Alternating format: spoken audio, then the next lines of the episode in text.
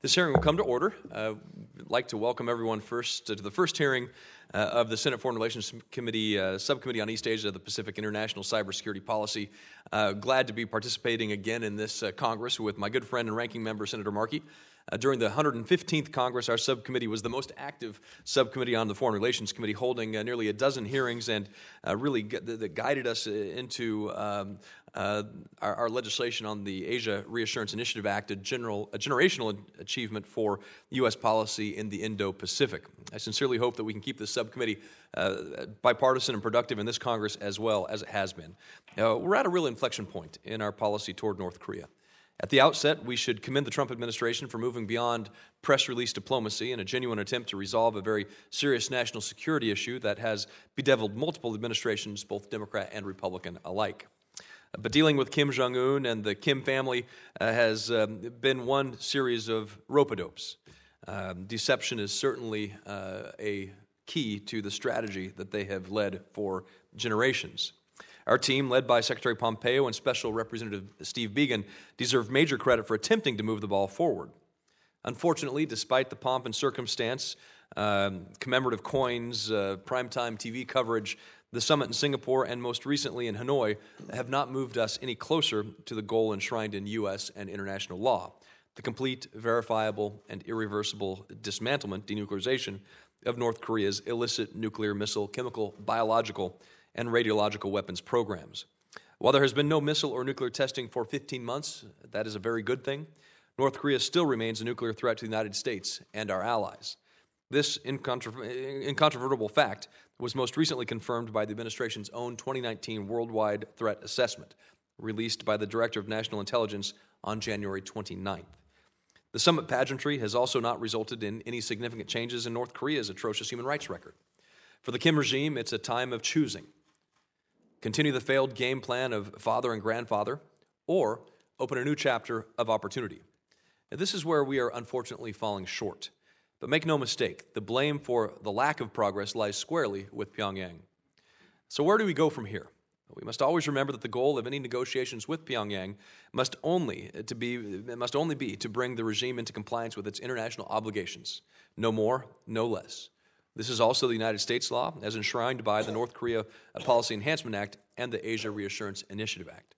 Until such time as the regime chooses to comply, we must pursue the policy of maximum pressure, including full sanctions enforcement, robust military posture, and regime isolation in coordination with our allies and partners around the globe. North Korea's enablers must recognize the destabilizing effect and proliferation risk of a nuclear North Korea. Maximum pressure means sanctioning North Korea's enablers. Strategic patience failed. We must not repeat it. That should be our message both to the administration and especially to our friends in Seoul who seem especially eager to advance the cause of inter Korean cooperation without a cha- tangible change in behavior from, from Pyongyang. To examine these and other questions, we've assembled an excellent panel of witnesses today. I look forward to hearing from you both, but I'll first turn to Senator Markey for his comments. Thank you, Mr. Chairman, very much, and thank you for convening this hearing and your continued willingness to focus on the challenges posed by North Korea. And I want to thank our witnesses as well for your willingness to participate. You both are experts with extensive governmental experience, and I am glad you are here to help us shed some light on what American policy towards North Korea should be. And I look forward to learning from both of you. At the same time, it must be said, we still need to have an open hearing with government witnesses to discuss the administration's strategy for denuclearizing North Korea. I want to thank the chairman for trying to secure those witnesses, and I urge the Trump administration to make them available so that the American people can hear firsthand about what objectives our negotiators are trying to achieve and how they are going about achieving them. After all, a fundamental component of a transparent American government is public debate. Congress has an obligation to ask for administration witnesses, and the executive branch has an obligation to testify. The American people deserve nothing less. Although President Trump's special representative for North Korea, uh, Steve Biegun, gave a classified briefing to members following the Hanoi summit, there has been very little congressional interaction before or since. History shows us that diplomacy with North Korea falters without clear and regular communication between the executive and legislative branches. Now, the topic of today's hearing is North Korea's policy after the Hanoi summit. But determining the future policy direction requires us to understand how we got here. To be clear, Kim Jong un, a third generation dictator, is to blame for flouting international con- condemnation by drastically expanding his nuclear weapons capabilities, bringing the threat to America's door. He has abused the North Korean population almost beyond comprehension and engages in every type of illegal and destabilizing activity. But U.S. policy matters as well. Upon taking office, President Trump engaged in a war of words with Kim Jong un that unnecessarily risked actual war on the peninsula. Unsurprisingly, taunts of fire and fury did not succeed in low- lowering the nuclear threat from North Korea. The bluster did not yield results. Kim Jong un did not capitulate. Thankfully, the president turned away from the military threats, perhaps under the mistaken belief that they were working and towards engagement. As a proponent of diplomacy and an observer of the U.S. North Korean nuclear negotiation history, I believe his unorthodox approach of leader level summits was worth trying. But to have a chance of succeeding, we, at the very least, needed robust working level negotiations with empowered American diplomats, along with comprehensive and sustained sanctions enforcement. Unfortunately, we have not had any of these components. American engagement was too little, too late. And the president's itchy Twitter finger undermined our diplomats at every turn. Why is it, for example, that Kim Jong un appeared to believe that he could get a better deal from President Trump than he could through working level talks? President Trump's fawning about being in love sent the signal to Kim that the U.S. president might be willing to give significant concessions to North Korea without meaningful steps towards denuclearization. Although I am relieved that President Trump did not give away the store in Hanoi, negotiations that are well planned and strategic must continue. And while we need to continue to analyze the summit's outcome, we need to plot the course forward. And there are many unanswered questions. Steve Biegun said that, quote, we are not going to do denuclearization incrementally. So then, how is the administration going to achieve North Korean denuclearization at all, given the, unli- the unlikelihood of a major deal up front? How is the administration going to get back to the table? How is the administration going to ensure that China, Russia, and other enablers of North Korea's bad behavior will fully enforce existing sanctions, especially when the president seems intent on easing pressure? And what message does it send to the rest of the world if we don't prioritize sanctions enforcement? What would be the implications on the global nonproliferation regime? Has the Trump administration sufficiently raised human rights issues with the North Koreans? I am eager to hear from our expert witnesses today on these and other uh, questions because although I am extremely skeptical that Kim Jong un is willing to abandon his nuclear weapons program, we must continue to pursue diplomacy, which is the only solution to dealing with North Korea. And I very much hope that the administration, with its ham handed approach to date, has not squandered a rare, rare opportunity to make progress. So I thank you, Mr. Chairman, and I look forward to exploring all of those issues with our expert panel. Thank you, Senator Markey. Our fir- first witness is Dr. Victor Cha, who is a senior advisor and Korea chair at the Center for Strategic International Studies, CSIS. From 2004 to 2007, Dr. Cha served as Director for Asian Affairs at the National Security Council, where he was responsible primarily for Japan and Korean Peninsula, Australia, New Zealand, and Pacific Island nation affairs. He was also the deputy head of the delegation for the United States at the six party talks in Beijing and received two outstanding service commendations during his tenure at the National Security Council.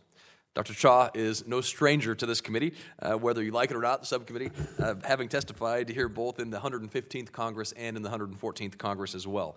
Uh, welcome back, Dr. Cha. Thank you very much for your service and being here today. Uh, of course, our next witness, uh, I'll introduce you both right now, and then we'll uh, start with Dr. Cha, um, is Ms. Kelly Magmus, Magsamen, who is Vice President for National Security and International Policy at the Center for American Progress. Uh, previously, she was the Principal Deputy Assistant Secretary of Defense for Asian and Pacific Security Affairs and also performed the duties of Assistant Secretary of Defense, where she was responsible for defense and security policy for all of Asia and served as Principal Advisor to the Secretary of Defense. Uh, prior to her tenure at the Pentagon, she served on the National Security Council staff for two presidents and four national security advisors. Uh, welcome, Ms. Magsamen, and thank you very much for your service as well. Dr. Cha will begin with your testimony. Uh, thank you, Chairman Gardner, Ranking Member Markey. It's a pleasure to be with you to discuss options for U.S. policy on North Korea after the second summit. There were high expectations at this second meeting in Vietnam last month after the absence of progress on denuclearization commitments made in Singapore the previous summer. Not only were the two leaders unable to deliver an agreement with tangible steps on denuclearization, they also dispensed with a joint statement signing and in a solo press statement, the president said that sometimes, quote, you have to walk. This was just one of those times, unquote. Nevertheless, the Hanoi summit has left us with no clear diplomatic road ahead on this very challenging security problem, a trail of puzzled allies in Asia, and a promise of no more made for TV summits, at least for the foreseeable future. The question is where do we go from here? Um, while I do not think this will mean a return to the fire and fury days of 2017, when armed conflict was possible, as you both referred to, we have learned a number of lessons from Hanoi going forward. First, the North Korean position at Hanoi reflects little change in their negotiating strategy, despite holding the audience of the US president. President Trump essentially tested the critical thesis that had hung over previous negotiations for decades. That is, the North Koreans will not truly show their hand and take big steps unless we talk directly to the leadership. Yet, what we found in Hanoi was that North Korea stuck stubbornly to its same negotiating strategy, which is to negotiate its past when it comes to its nuclear programs, but not its present nor its future. What this means is that Pyongyang is only willing to put on the table elements of its program that it no longer really needs such as an old nuclear test site or an old plutonium reactor, while preserving their present and their future, their nuclear weapons arsenal, fissile material, missile bases, uranium program. Um, in exchange, however, they want real concessions from their nego- negotiating counterpart, like sanctions relief. Second, I believe that both sides walked away from the summit with the core belief that pressure works. In the case of the United States, the fact that the North Korean leader prioritized sanctions relief above all other concessions taught us that the sanctions are indeed working. Similarly, the fact that the North Koreans came to Hanoi with a bad deal in hand intimates a belief that President Trump was under pressure to take less than half a loaf. Furthermore, revelations by CSIS and other think tanks documented North Korean activity at the Sohae satellite launch facility to return the site to normal operating status after initial dis- dismantlement earlier in the summer of 2018. This again suggests the North believes more pressure is necessary to soften up the U.S. position. This does not suggest a rocket launch or nuclear test is imminent, but it does suggest that the situation could take a downward turn before a resumption of diplomacy. Third, the U.S. should be prepared for other regional partners to start lobbying us to change our position. Whenever we reach an impasse with North Korea in the diplomacy, third parties know that it is impossible to move the intransigent North Koreans. So invariably, they come to the United States to find a solution.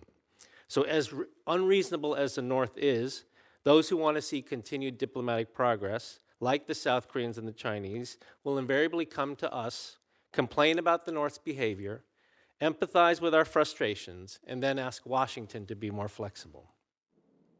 Fourth, we should expect North Korea to retrench in the aftermath of the summit. The outcome constituted a major embarrassment for the North Korean leader, and it would not surprise me if there were personnel changes as a result of the failed summit. The question is when they reemerge, whether North Korea will cycle back to a provocation track or whether they will look for a diplomatic path forward.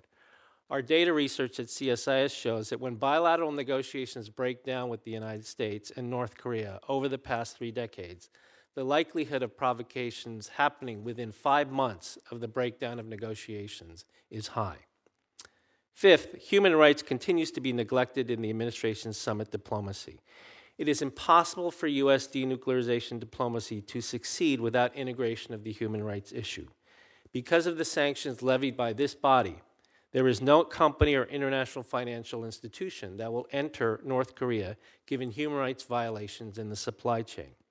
Thus, the president's promises of casinos and condominium on the beaches of North Korea in return for denuclearization ring hollow without beginning a real dialogue in human rights. Finally, we are left with the question of who benefits from a pause in the diplomacy. We believe that time is on our side because of the continued bite of economic sanctions. But the North believes their continued production of weapons, materials, and missile designs puts added pressure on the United States.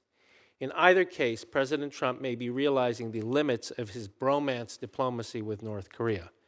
If he loses interest, then we are unlikely to see any progress for the remainder of his term in office, which will make Americans less secure, not more secure. Thank you. Thank you, Dr. Cha. Uh, Ms. Mag- Magsamen. Chairman Gardner, Ranking Member Markey, and members of the committee, it's an honor to be invited today to give testimony on U.S. policy towards North Korea.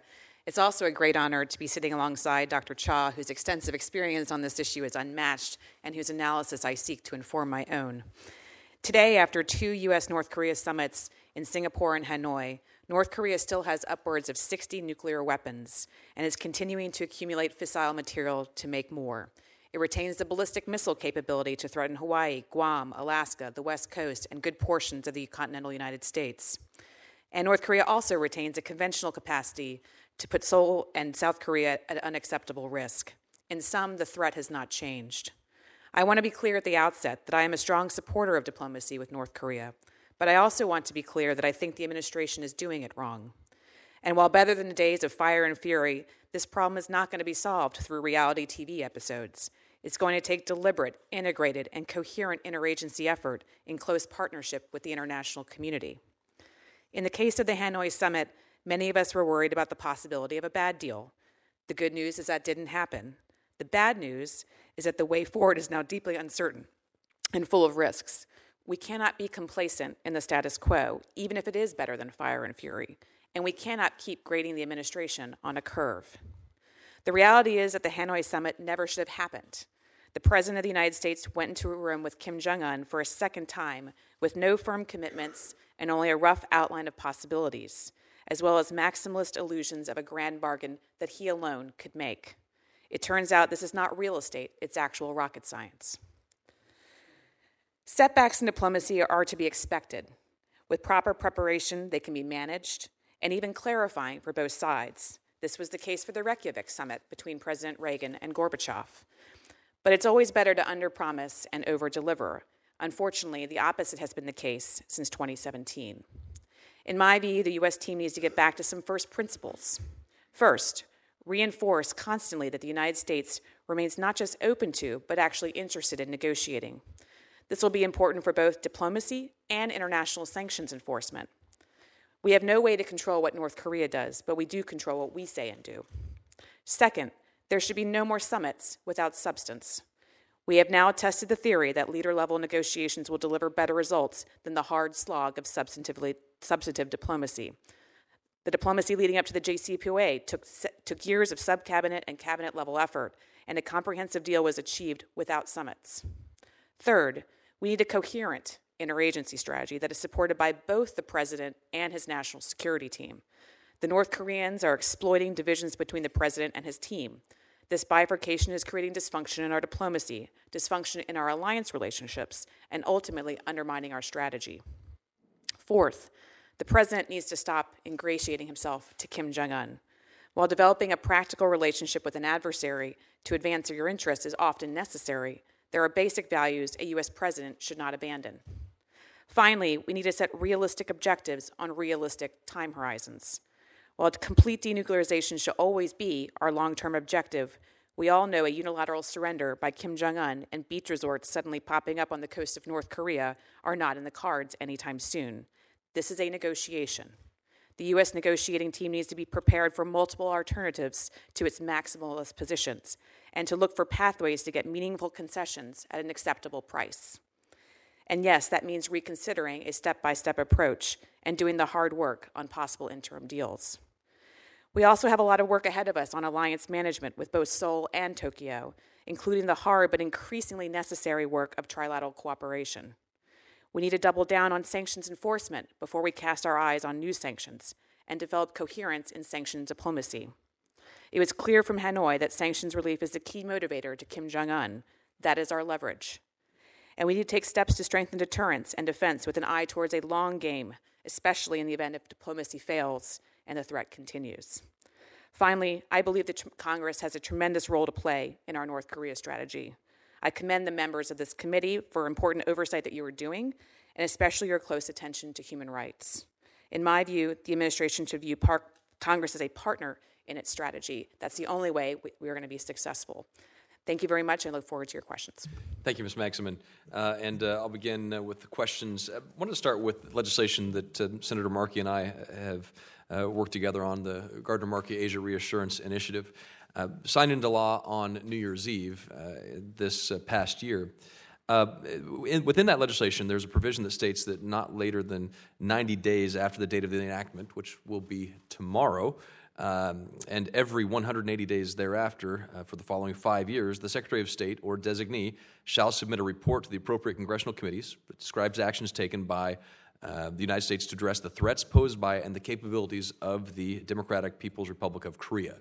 Each report uh, will have a summary of ongoing efforts by the United States, talking about our strate- strategies and policies, uh, including assessments of the strengths and weaknesses of such strategies and policies, uh, policies to achieve peaceful denuclearizations, to eliminate the threat posed by ballistic missiles, potential roadmap toward peaceful denuclearization, specific actions that DPRK would need to take for such a roadmap to become viable, a summary of U.S. strategy to increase international coordination and cooperation, uh, the description of actions taken by the United States uh, to fully implement uh, United Nations Security Council resolutions, uh, other actions.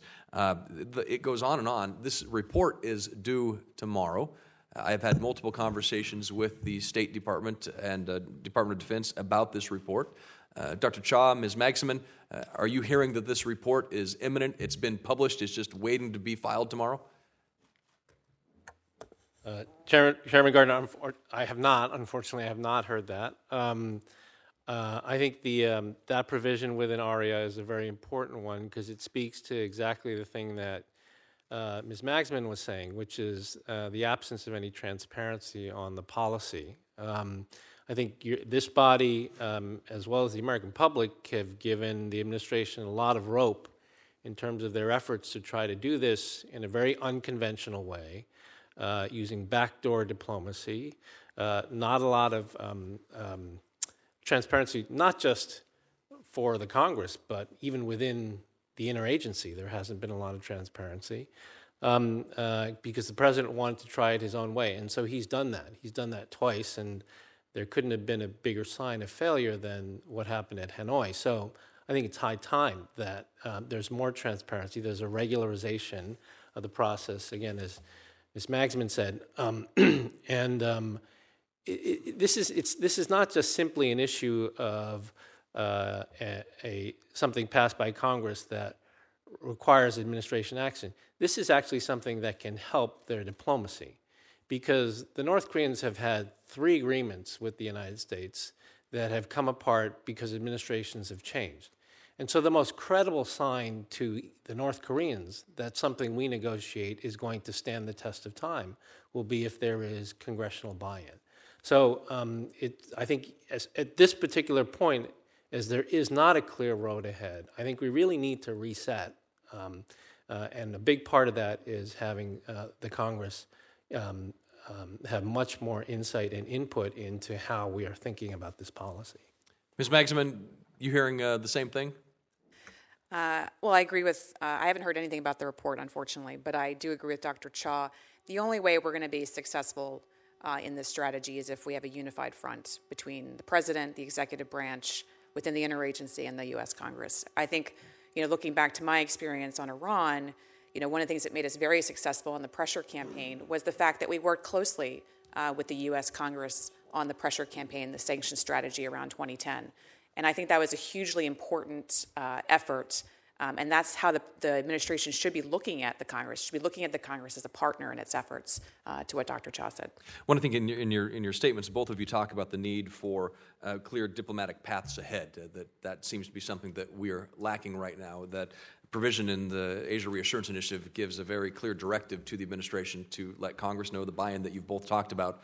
Uh, I think is absolutely critical, and it gives the, our allies in South Korea uh, a, a roadmap to where we would like to head, and it certainly lays out to North Korea how we will expect them to abide by international law and indeed U.S. law. Um, Dr. Cha, you mentioned in your in your opening statement that North Korea has not changed uh, and uh, their strategies, but you know the U.S. has, uh, and we've not gotten a single thing in return. Uh, could you talk a little bit about the ways that you're seeing the U.S. policy change toward North Korea uh, as we sit here and speak today? What has changed about U.S. policies?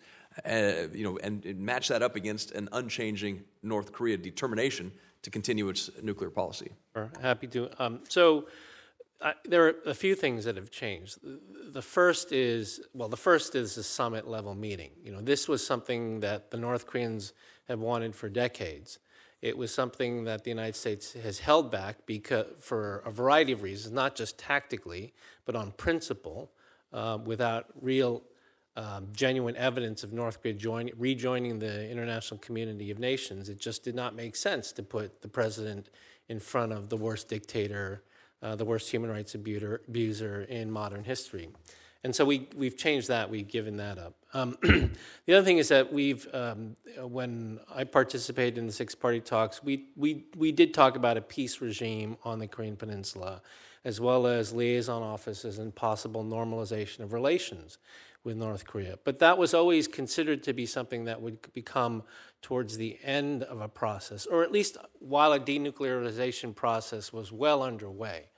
Um, and again, these were things that it looked like, at least prior to, to Hanoi, uh, were being uh, willfully put on the table by the United States um, as the price for entry in, in, into the negotiations. Um, third is that I think while every administration reserves the right because the policy is so difficult to have a degree of space when it comes to um, uh, dealing with negotiating with North Korea, this administration again used very unconventional means, uh, back channels um, that had uh, really no um, uh, uh, advising that was given either to this body or to even to members of their own ad- administration nor allies. Um, and I think that's something that's, that's quite different.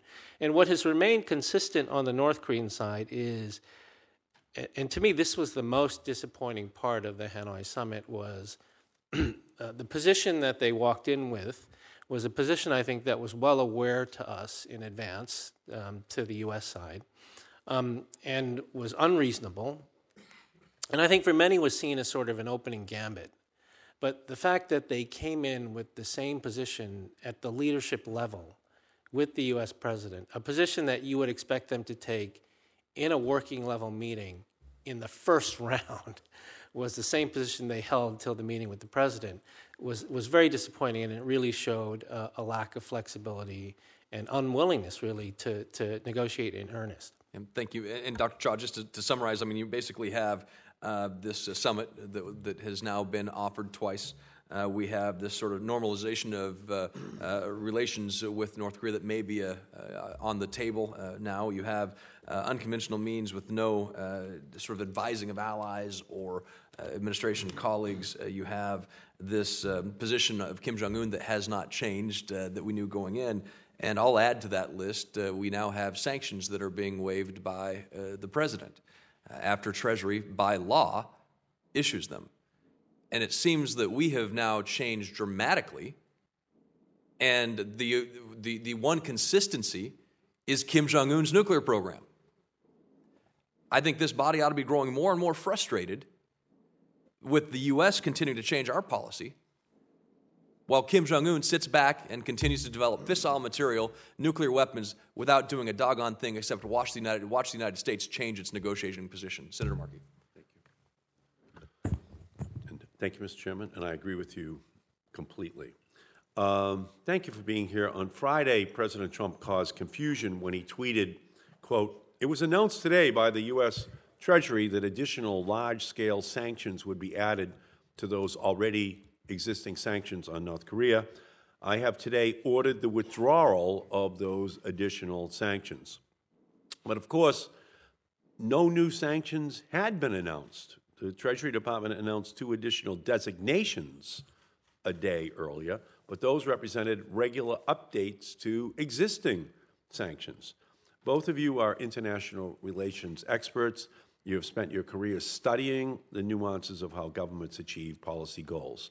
How important is signaling in international relations, especially when uh, we are in negotiations? What are the implications of sending mixed or muddled messages? How did President Trump's tweet from Friday affect U.S. messaging? Uh, Ms.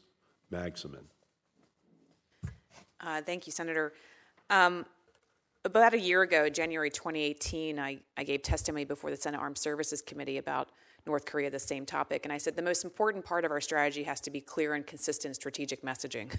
and I think uh, Friday's events uh, over the issuing of sanctions and the sort of alleged waiving of sanctions, potentially new sanctions, I think creates confusion uh, and it demonstrates to the North Koreans that there's divisions within the administration potentially on these issues, which those divisions are the ones they will exploit. To, to Dr. Cha's point, when the president walked in uh, to the Hanoi summit, they had the same position, knowing that, that there was uh, division within the administration. So they were going to try to test their position with, with the president of the United States directly.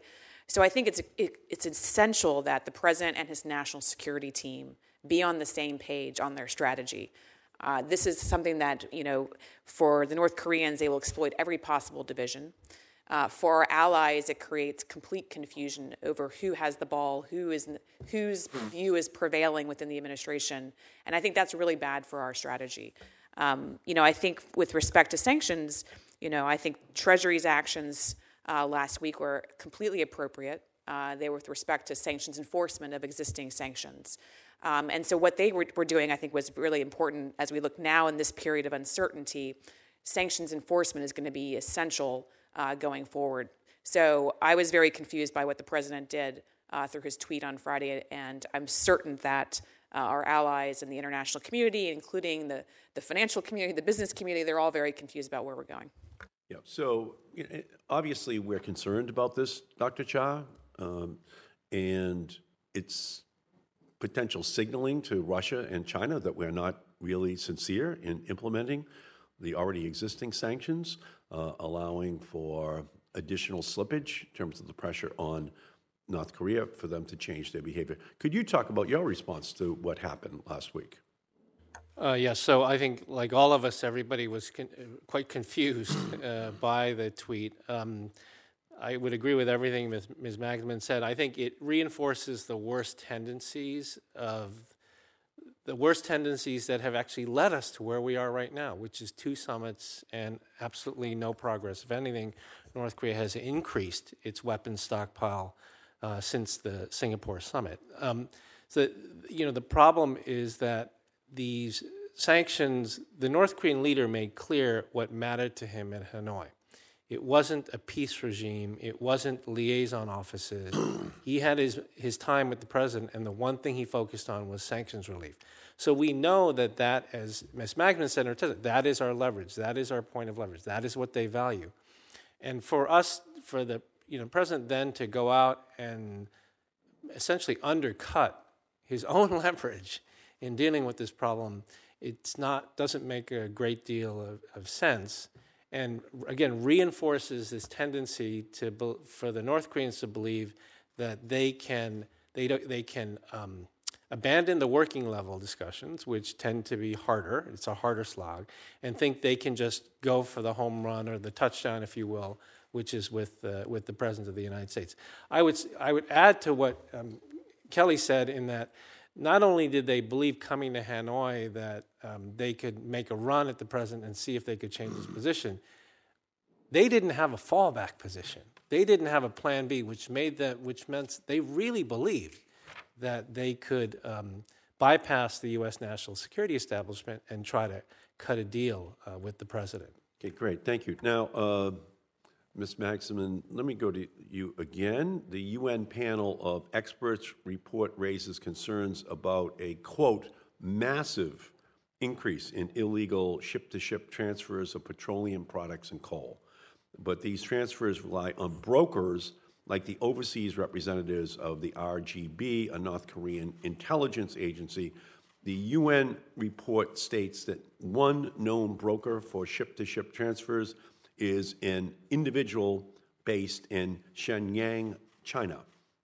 Elsewhere, the report implies that China is not closing the bank accounts of family members of North Koreans' overseas representatives when those accounts are used to evade sanctions, allowing North Korea to maintain its access to the global financial system. And finally, the report notes that the Chinese messaging and payment platform WeChat is, quote, the primary means of communication for ship to ship transfers in the East China Sea and the Yellow Sea. What should the Trump administration do to tighten China's sanctions enforcement? Is it likely the Chinese government has conducted appropriate outreach to banks and payment platforms to encourage proactive compliance with global sanctions? Thank you, Senator. Uh, it's a very important question. I, I, think you know sanctions enforcement has to be at the top of the priority list right now in this period of time, and I think the administration uh, has done a pretty good job of putting in place uh, very important sanctions since 2016. I, I do think that it's time for the administration to potentially dedicate some high level, senior, almost cabinet level or sub cabinet level effort to this. Uh, in the case of Iran strategy, uh, we had, you know, Undersecretary of the Treasury Stuart Levey at the time going around the world uh, working on sanctions enforcement around the world. I think a similar effort needs to be taken now. Uh, somebody at the Treasury Department or the State Department needs to be appointed full time in charge of sanctions enforcement on North Korea. I think that'd be hugely valuable. It's not clear to me that uh, Steve Biegun or others have that kind of time. Um, given that all the other challenges they've got to face. So, and part of that has to be China. Uh, part of that has to be sitting on China all the time, every day, ensuring that the Chinese are taking action. Now, whether or not the the trade dispute currently between the president and and and Beijing uh, is in, interacting or affecting any of this, it's not clear to me. I think the president needs to make uh, clear to President Xi Jinping that this is an essential priority for the United States, that sanctions enforcement is going to be, for North Korea, is going to be the top of the list, regardless of whatever negotiations are going on on the bilateral trade issues. I think it's important that the president reinforce that directly with Beijing. Beautiful. Dr. Cha. I think the um, this point about reinforcing this message to China is very important at the highest levels. I mean, I mean, not just but uh, consistently across all levels of the U.S. government. So even as uh, uh, members of Congress travel, it's an important message to send because you know the, the Chinese used to make the argument when we called for them to put more sanctions on on things like that as remote as this ship to ship transfers, payments through WeChat the argument they used to make is that you know we're a big country, it's very decentralized, we can't do all this stuff. Um, but the reality is, when they want to, they can, and they did in the last quarter of 2017. Um, uh, put very serious sanctions on North Korea. So um, they, they have the capacity to do this if the if the will is there, and the will will the will will not be there um, if the United States is not uh, on all channels sending this very important message. The other thing I'd like to add is that when we talk about increasing sanctioning on North Korea, um, this is not increasing sanctioning because the Hanoi summit failed. It's increasing sanctioning because they are violating current sanctions, so that there's a question of enforcement of existing sanctions, existing law, and also because they continue to proliferate. They continue to develop weapons and, uh, and fissile material, and they continue to violate human rights. So, what That's do you, make, what do you, what do you make of the fact that the administration has only designated 34 individuals, entities, and vessels in connection uh, to North Korea, even as the latest UN panel of experts report details serious shortcomings in sanctions enforcement? Uh, and through this, this lack of action, the Trump administration has boxed itself in. The world has the impression that simply adding entities to our North Korea sanctions list is a serious escalation instead of just routine maintenance, which is really what it is. What message is that sending? Well, I, I think it sends a message that the administration needs to uh, update uh, its messaging at the highest levels about what we're actually trying to do. I think it's very important that we be clear and consistent with the international community about sanctions enforcement so it doesn't become an escalatory situation, as you point out, Senator. Beautiful. The, the thing I would add is that, I mean, the, what the, PO, uh, the panel of experts um, did highlight is that North Korean efforts to circumvent sanctions are robust and they're effective. They're effective at doing this. So, um, so part of this is not the administration's fault in the sense that North Korea is finding workarounds. But once we know, identify what those workarounds are, we have to go after them uh, right away.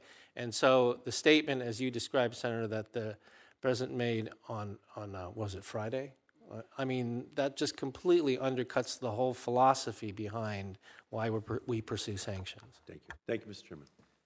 Thank you, Senator Markey. Uh, and I have uh, want to correct uh, one of my comments earlier. Uh, it's good news for the State Department. They actually have a few more days. Tomorrow's not March 31st, so they have a few more days to get this report done.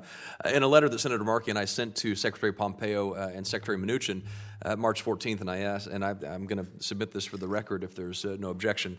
but in this letter, we remind the administration about the March 31st report that would lay out the roadmap, uh, diplomatic uh, security uh, strategic roadmap as it relates to North Korea. We reminded them of this deadline in law that the president signed on the 31st of December.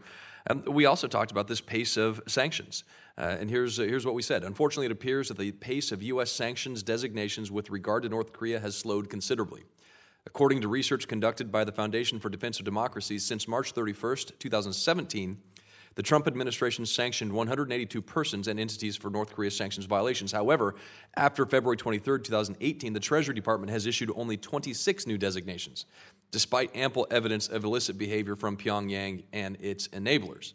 So you have this slowing of pace. The law requires, the North Korea uh, Sanctions uh, Enhancement Act requires that the U.S. Uh, investigate and designate those who violate uh, our sanctions. Uh, if they don't, then it requires a waiver from the administration. So I think we've only received uh, one or two waivers, uh, perhaps a few more, but clearly the Treasury knows of more violators. So are they going to move forward with this or not? Is the administration going to continue to wa- offer waivers? And I assume that we should be expecting waivers then for the sanctions that apparently the president waived uh, on Friday. Uh, I, I, assume that has to follow the law because the law says that they should be sanctioned, and that's what Treasury was doing. So I guess we anticipate those waivers. Um, th- there seems to be this, this willingness to give up sanctions, uh, but yet, going back to the question I asked before, nothing in return. So on Friday, uh, the sanctions were lifted or waived or waived off. Uh, and there was nothing that we got in return. I mean, Ms. Magsamen, are, are you aware of anything the United States got in return or for the waivers of those sanctions? Uh, certainly not. Uh, Dr. Cha? No, I mean, the one thing that was reported in the press was that the North Koreans had left the Inter-Korean Liaison Office, and then they came back. But there's no way that one could say one caused the other. Well, and even if it did, Dr. Cha, I think the concern is that their bad behavior gets rewarded. Oh, absolutely. Uh, and so they walk away of their own volition. Uh, we give them something in return, and they come back to something they walked away from. Right, which they would consider a major success. Uh, my, my, my growing concern is that we had a successful maximum pressure doctrine that was put in place, and that it was beginning to work. My concern is that we are slow walking back into strategic patience. And I hope, uh, I hope we can get clarity with this report that's due on March 31st. We'll have an opportunity to hear from General Stilwell uh, tomorrow at a confirmation hearing. Uh, we're going to talk about this, but uh, my concern is that the administration is slow walking back into strategic patience. Now, the strategic, strategic patience led to uh, the continued production. I guess it's the status quo. I guess maybe it's no different than we're in today, um, right now. Uh, if the United States simply gives up on this progress or just decides to live with a nuclearized North Korea, uh, the risk of that is unacceptable. Uh, and the proliferation risk. Could you explain the proliferation risks if we don't change course right now with North Korea? Sure. I mean, it's multidimensional. Um, as you know well, uh, Chairman, the, the, the one most concerning thing, of course, is the growth of the homeland security threat as North Korea perfects long range delivery systems um, to put them um, to mate with their uh, nuclear warheads. The other is the concern about sale. Uh, North Korea, unfortunately, has sold every weapon system it has ever developed, from small arms to ballistic missiles. Um, uh, um, the Ghauri missile, the Shahab missile are all first generation North Korean ballistic missiles. Um, as some of our research has shown, North Korea has at least 20 undeclared missile bases that are the part of the mainstay of their short, medium, and long range ballistic missile program, none of which appear to be part of any sort of ongoing negotiation. So you're absolutely right. There is, if we fall back into a, uh, um, a sort of patient, strategic patience, if you will, uh, policy, this will do nothing to stem the proliferation threat. In September, Ms. Magsamen, I don't know if you wanted to comment on that or, or, or not. I, I will say I, th- I do think that we have to keep the door open to diplomacy. I think that's the only way this is, this threat is ever going to be addressed in the end game. I do not think that that sanctions alone are, are going to produce the result that we want. So I do think it's important that the administration continue to try to pursue diplomacy uh, with North Korea.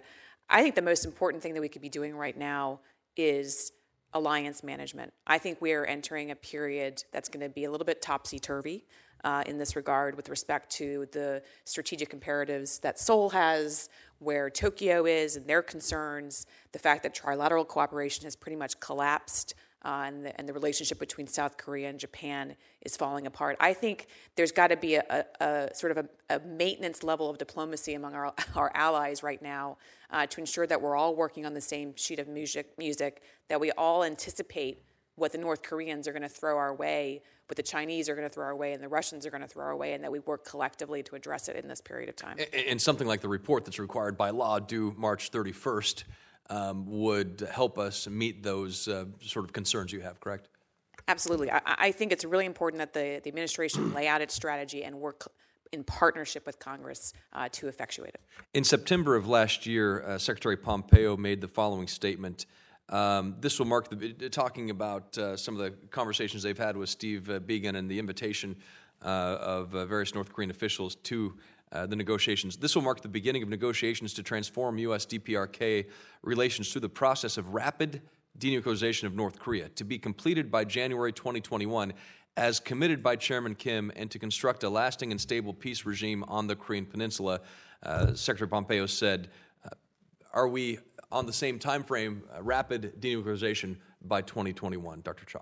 Certainly doesn't appear to be the case, uh, Chairman. The the one thing, I, if I could add to the point about sanctions, the North Korea policy sanctions policy enforcement act, um, the provision ARIA is that this also has international support. I mean, the EU, if the EU three other countries around, you know, with the exception of China maybe and Russia, this uh, sanctions policy has had universal support among all UN member states, backed by 11 UN Security Council resolutions in existing, in, in addition to existing um, congressional legislation. Thank you, uh, Secretary Senator Markey. Okay, thank you, Mr. Chairman, very much.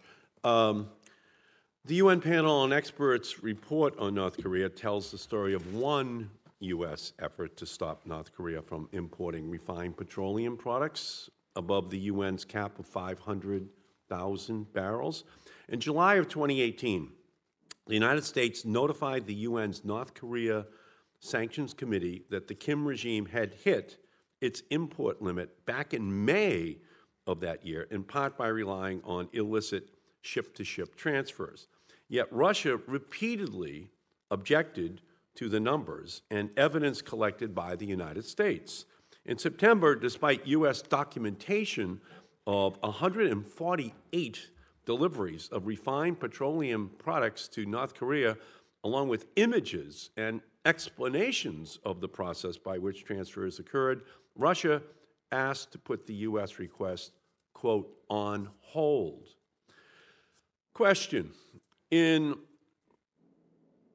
in Russia, they seem to be in denial. And so is Russia protecting the Kim regime because Russia profits from continued sales of refined petroleum products because Russia has an interest in undermining the effectiveness of U.S. sanctions on North Korea, or because Russia has a broader interest in undermining all U.S.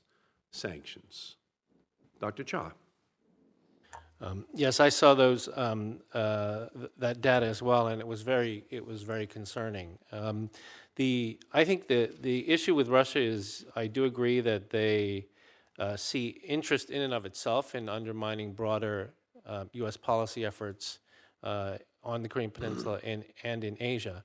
When it comes to North Korea in particular, I have found over the past decades that uh, Russian policy is very self serving. So it could simply be for the fact that they are making money off these ship to ship transfers that they would, they would do it that way. It was the same reason that they were willing to offer North Korea civilian nuclear uh, reactors and technology when the international community was against providing those things to them um, and had, was trying to convince them of alternative energy sources if they were to give up their plutonium reactors. So there's a very self serving nature to their policy on the Korean Peninsula, and this piece of data appears to fit with that longer term uh, behavioral trend.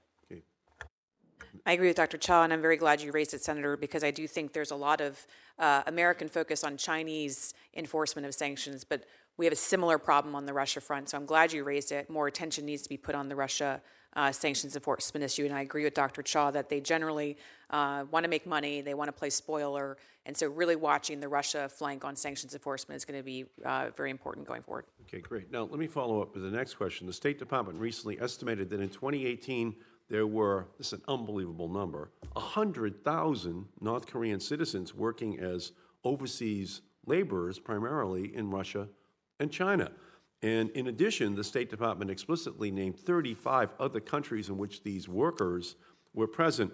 Another report from the firm C4ADS noted that despite mandatory sanctions authority targeting employers of North Korean workers, relatively few employers have faced any action at all. Question one North Korean overseas laborers work under oppressive conditions, and the Kim regime uses them to generate hundreds of millions of dollars in revenue every year. Why do you think we haven't done, taken more action uh, in the Trump administration against companies that continue to employ North Korean workers? And what should the administration be doing instead? Uh, Ms. Uh, Magsamen. I, I, don't know why the administration hasn't taken more action. I do think this goes back to an earlier point I made.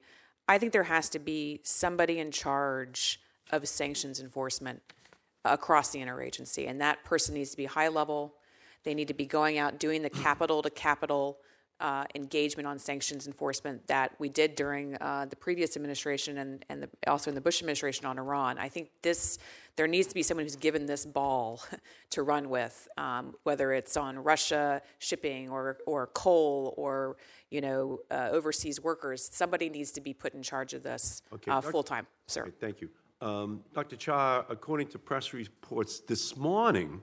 Russia and China recently told the UN that they sent home over half of the workers in their countries during 2018. How credible do you think that self reporting is? And do you expect China and Russia and the other countries to meet the UN deadline of December 22nd of this year to repatriate to North Korea all North Koreans earning income in their countries? The, they are, as you said, Senator, they are obligated by the UN to do this.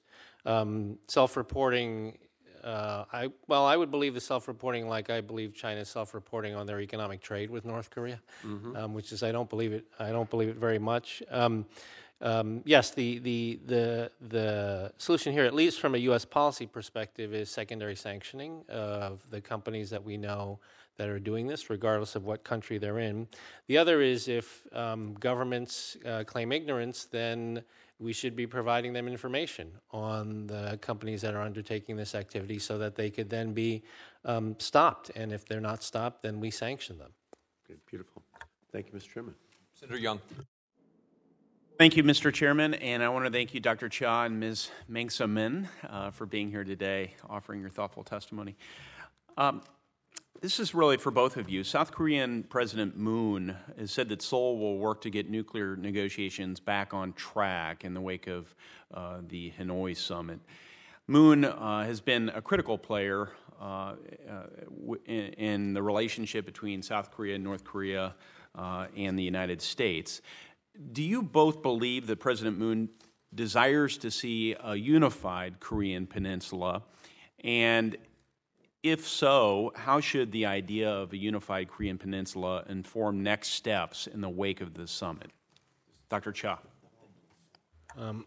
So I think the South Korean president is committed to an engagement strategy with North Korea. Uh, the tip of the sword of that is really economic engagement, using economic incentives to bring to Nor- bring North Korea to the table. I think the ultimate goal of that is not necessarily unification, uh, but it is tr- to try to create at least a one country, two systems approach for the time being. Um, the current South Korean president hails from the progressive end of the political spectrum, and there's a long um, line of thinking in the progressive end of, the, of, of Korean politics that the goal is not unification, but it is to try to create this one country, two systems, where there's an economic marriage between the two sides, but they would allow the North Koreans to maintain sort of a separate political entity, at least at least for the for at least for the foreseeable future. And the reason Sort of they a argue that confederacy? I mean, yeah, confederacy of sorts that is Okay. sort of a non-conflictual political solution. There are lots Yes. of human rights issues that come up with something like that, but I think that's what they're they're aiming towards. And then to your question of of, of incentives, I, I I don't think now is the right time for the um, the, the South Korean government to pro- to be providing incentives to to North Korea. It would again undercut. Uh, the overall strategy that is being trying that we are trying to prosecute along with our allies. Ms. Magsamen. Uh, I agree with Dr. Cha. I do think that um, we can't have a North Korea strategy without Seoul, however. So I think right now it's. huh? It's got to have soul. It's got to have soul of all sorts. Um, so I do think uh, it's really important for the United States, uh, the administration, to sit down with South Korea right now um, and anticipate some of the ways that North Korea is going to seek to divide uh, the United States from from South Korea. And there are going to be stress tests along the way. I think we saw it over the weekend with the the North Koreans pulling their folks out of the, the Kaesong uh, complex and sending them back in. I think these are the kinds of maneuvers that the North Koreans are going to pursue. And while you know reunification may not be Seoul's objective, we have to remember that uh, Kim Jong Un does have that objective of a reunified Korea, and so I think we need to be vigilant uh, with respect to defense of South Korea as well in terms of deterrence. So, can you speak to China's um, fears, apprehension, or anxiety related to a unified, democratic South Korea that is friendly to the United States? Dr. Cha. Um, so I think uh, it's exactly for that reason that China opposes a unification of the Korean Peninsula. If there were ever unification, the only foreseeable way in which that could happen would be, as you described, uh, Senator, a democratic, free um, ally of the United States that would then be directly on China's border. Um, And do they fear that more than an, a nuclear armed North Korea? Maybe. Oh, I. I, I think so. I think they do. Yes. Yeah, I actually I, I agree, and I also think that Beijing uh, breathed a sigh of relief after Hanoi. I think one of their nightmares was potential actual progress in the relationship, and so I think they are they are currently very pleased with the status quo. Um, Dr. Cha, in your testimony, you state that human rights continue to be neglected in the administration summit policy with North Korea. You continued by stating that it is impossible for U.S. denuclearization diplomacy to succeed without integration of the human rights issue. I am deeply concerned about the horrific human rights abuses that are ongoing in North Korea and that it seemed to be left out of any conversation at the summit. What actions do you propose that this body, or more broadly, the international community, take to confront this issue? Um, I mean, there are a number of things. One of the most important things is um, to call on the administration to appoint a senior envoy for North Korean human rights abuses as mandated by this body. Uh, I think their their current thinking is they have folded this position into um, into um, an assistant secretary level or acting assistant secretary level position. But the reality is that you need a senior envoy out there who will um, be a voice for this issue because there's no one else in the world who will be a voice for North Korean human rights aside from uh, this senior envoy. And this senior envoy, in conjunction with our um, ambassador to the UN, which is also a vacant position, is critical to moving the Security Council um, in their vote on discussing the North Korean human rights issue on the on the agenda. So, you know, there are a number of things that can be done that are very important to bring this back to the level to, to the visibility that this issue had only a couple of years ago in the aftermath of the UN Commission of Inquiry on Human Rights and the passage of the North Korean Human Rights Act. Thank you. Can I make an observation? I, this, uh, both you and Ms. Magsamen are in agreement that a senior envoy, a special envoy, should be appointed for various purposes uh, to be a focal point and provide leadership through the interagency on some of these different issues. We've done this on, in, in, so many different areas over the years. There are dozens of special envoys. This is something we addressed over the last couple of years. It, it seems to suggest that the State Department's structure is flawed. This is a whole other hearing and so forth, but just an observation. It was something uh, uh, former Chairman Corker and I would, would discuss quite a bit. If you have the functional personnel and the geographic personnel not accomplishing these jobs optimally, and the workaround administration after administration, Republican and Democrat alike, is to always appoint special envoys. That seems, um, that seems to me incongruous. You don't have private entities uh, uh, frequently creating these, these czars internally. Um, their organizations work. And, and so, um, just for anybody, you know, for the 43 individuals who might be watching this subcommittee hearing right uh, now, um, um, and um, just I, I, think uh, as an issue of sort of like organizational management, it's interesting. I don't doubt uh, uh, or, or acknowledge that in some cases, special envoys, maybe this case, it's entirely appropriate because of the gravity of the situation. Um, but uh, it does seem to be like a very consistent fallback for the State Department in particular. And it seems to suggest some organizational failings. So, um, if you have any kind of general thoughts, great, but uh, we don't have to spend a long time on it here. So, yeah. yeah. Well, I think it's a very it's a very good question. I mean, I do think that there are some challenges that require just kind of a high level amount of attention and focus that an assistant secretary who has a, a broad scope, trust me, I, I, have this from experience, has such a broad scope of responsibilities, it's very hard for them to get on the road and go to Beijing and Moscow and Tokyo and Seoul and just spend their entire time on North Korea. So I do think there's some aspect to that. But also, I think the other option is empowering, appointing, nominating, you know, getting confirmed and empowering assistant secretaries to do that work. And in that case, we've had some failings um, in the last couple of years. We completely have. We've had failings to, to nominate, and then we've had extended delays in confirmation, and that's so that's kind of like a bipartisan affliction, and we need to solve it ASAP. So thank you so much for being here. Thank you, Senator Young. And uh, just uh, kind of going over a couple of the, the, the questions and comments you have made uh, in light of leverage that the U.S. has on sanctions, in light of continued diplomacy, in light of uh, the offer that Kim Jong un made at the Hanoi summit um, in light of the president's decision to waive off the sanctions that Treasury called last for last week. If you're Kim Jong Un today, uh, do you do you have a new offer that you're willing to make to the United States, uh, or are you just going to stick with what you're offering because the U.S. position continues to change?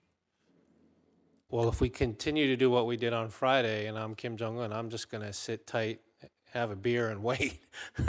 yeah. Wait to see what we're we're going to do. We're that you know we end up negotiating with ourselves in these sorts of down periods of the diplomacy, and you know the president took a very big step in that direction on Friday. Yeah, and, and, and again, that's my concern. I mean, we've given nothing to Kim Jong Un to have him change his mind, to change his uh, offer, to change his position. We consistently have been, at least now, consistently changing our position and not uh, not sticking with maximum pressure, which is uh, something that I think was effective and helped bring uh, people to the table uh, in negotiations. That being said, do we need new uh, sanctions authority to cover what Senator Markey was talking about on the, the petroleum side of things, things like the LEAD Act. Senator Markey and I have the, the LEAD Act. Would you, uh, do you think the passage of something like a, a LEAD Act type initiative, furthering sanctions, creating more of an economic embargo on North Korea, would put us back into a, a position where it could change the, uh, the negotiating posture of Kim Jong un? Um, well, I think it was made very clear at the summit by the leader himself what he values the most in our strategy, and that has been the economic pressure. Because we have to remember that the North Korean leader is not term limited. Um, and he's planning on ruling not for five years, but for 50 years. And it's very clear that uh, the pressure that has been brought to bear thus far, um, in no small part because of this body, uh, albeit imperfect, has really made an impact and that is why that is the one he didn't look he didn't ask for peace on the Korean Peninsula. He did not ask for normal political relations with the United States. He asked for one thing, and that was sanctions relief because he can't rule like this for 50 years. So um, this is the leverage point, as Ms. Magsamen said, and uh, things like the LEAD Act are a very important step um, forward. Ms. Magsamen, on the bilateral management, uh, alliance management, excuse me, and the bilateral and trilateral uh, relationships at stake here. What more should we be uh, doing in that bilateral management and also uh, to make it even more clear about the importance of Japan, South Korea, and the United States being a part of the solution? Um, I think it's hugely important uh, right now. I actually think at the trilateral level, um, we need to see some leadership from the President of the United States on this issue. I think he needs to make clear uh, to both Seoul and Tokyo. This is a priority for him. I think in this period uh, of whatever lull we're calling this in diplomacy, I think the most important thing we could demonstrate to the North Koreans is more unity among uh, the three capitals. And I think some sort of show of political unity is going to be essential in this period of time, but that's going to require the leadership of the President of the United States. It's not going to come from uh, the minister level or the Secretary of State level. This has to be pushed at the highest levels. We, we experienced that during the Obama administration when President Obama really had to push uh, at his level on trilateral cooperation. So I think that's uh, the way to go at this stage.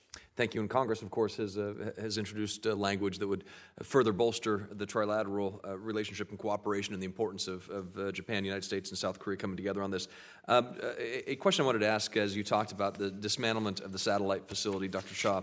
Um, North Korea has willingly volunteered that they would dismantle various components of from time to time, but then they always seem to be able to put them back together.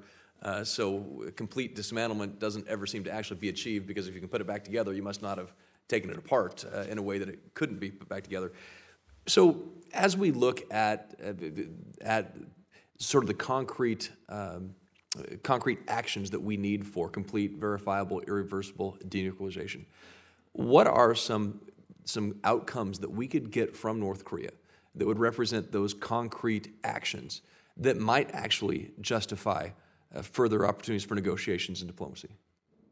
Um, so it's a great uh, question, Chairman. I think, um, yeah, the the way the dismantlement and then reassembly of the Sohae satellite launch facility demonstrated clearly how North Korea can reverse whatever actions that it's taken. I think um, that was an important lesson for us to learn. Uh, and one of the things that we have to focus on is not just focusing on um, token dismantlement, uh, but not to get too technical on language, but we have to focus on disablement, actual activity. Salting the fields. So salting the fields, putting sand in the gears, things that actually create um, a disablement platform from which that you can then dismantle.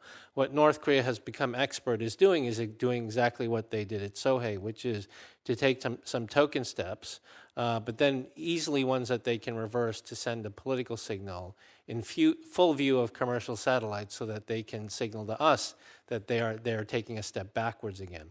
So, you know, going forward, if we ever get back into a negotiation with them, it is very important uh, for for uh, our administration to understand that steps like that don't really aren't really credible uh, dismantlement steps. So actual disablement would be a concrete step of yes. uh, the, the, the, important uh, facilities. Uh, Ms. Magsamen? Yeah, I do think that, um, well, I wouldn't put new deals. I'm sorry, yeah, please. Well, I wouldn't put new, new deals on the table right now. I do think that the administration does need to do some internal planning work around what interim deals could be acceptable to them.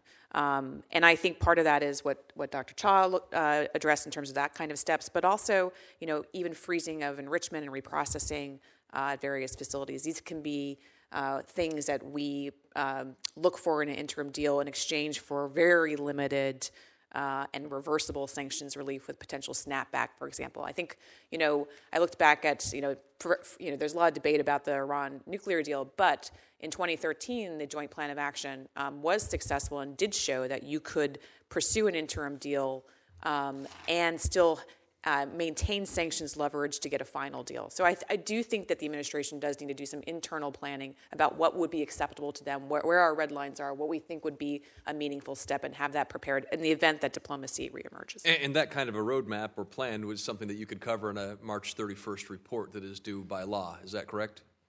Uh, potentially, although I'm not sure I would publicize everything in my plan, but uh, but but there is an option. But certainly, they could they could they, they could like certainly um, brief the Congress about what their plans are. Well, thank you for that. Uh, Dr. Cha, uh, Ms. Magsamen, is there any further comment, final comments you'd like to make? I want to add to what Kelly said about why um, the, the support, sort of report that you are acquiring March 31st becomes important because you know, in order to, and you all know this well, in order to write a report like that, you have to have an interagency process where they agree on choices that they're going to they're going to make. So, are we going to, if we get disablement, then talk about temporary suspension of sanctions uh, that can be snapback, or are we going to instead coordinate with the South Koreans to say, then you can provide some assistance? I mean, these are choices in policy that have to be made far in advance of a negotiation, and you know, a document like this forces the administration to sit down and work through what are the choices that they want to make in terms of a strategy going forward.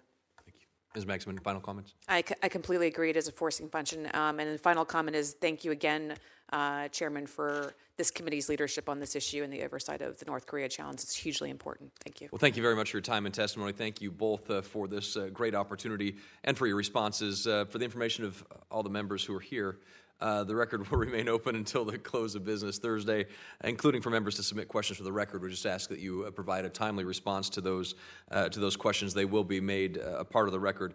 And so, with the thanks of this committee, uh, thank you very much. Uh, this hearing is now adjourned.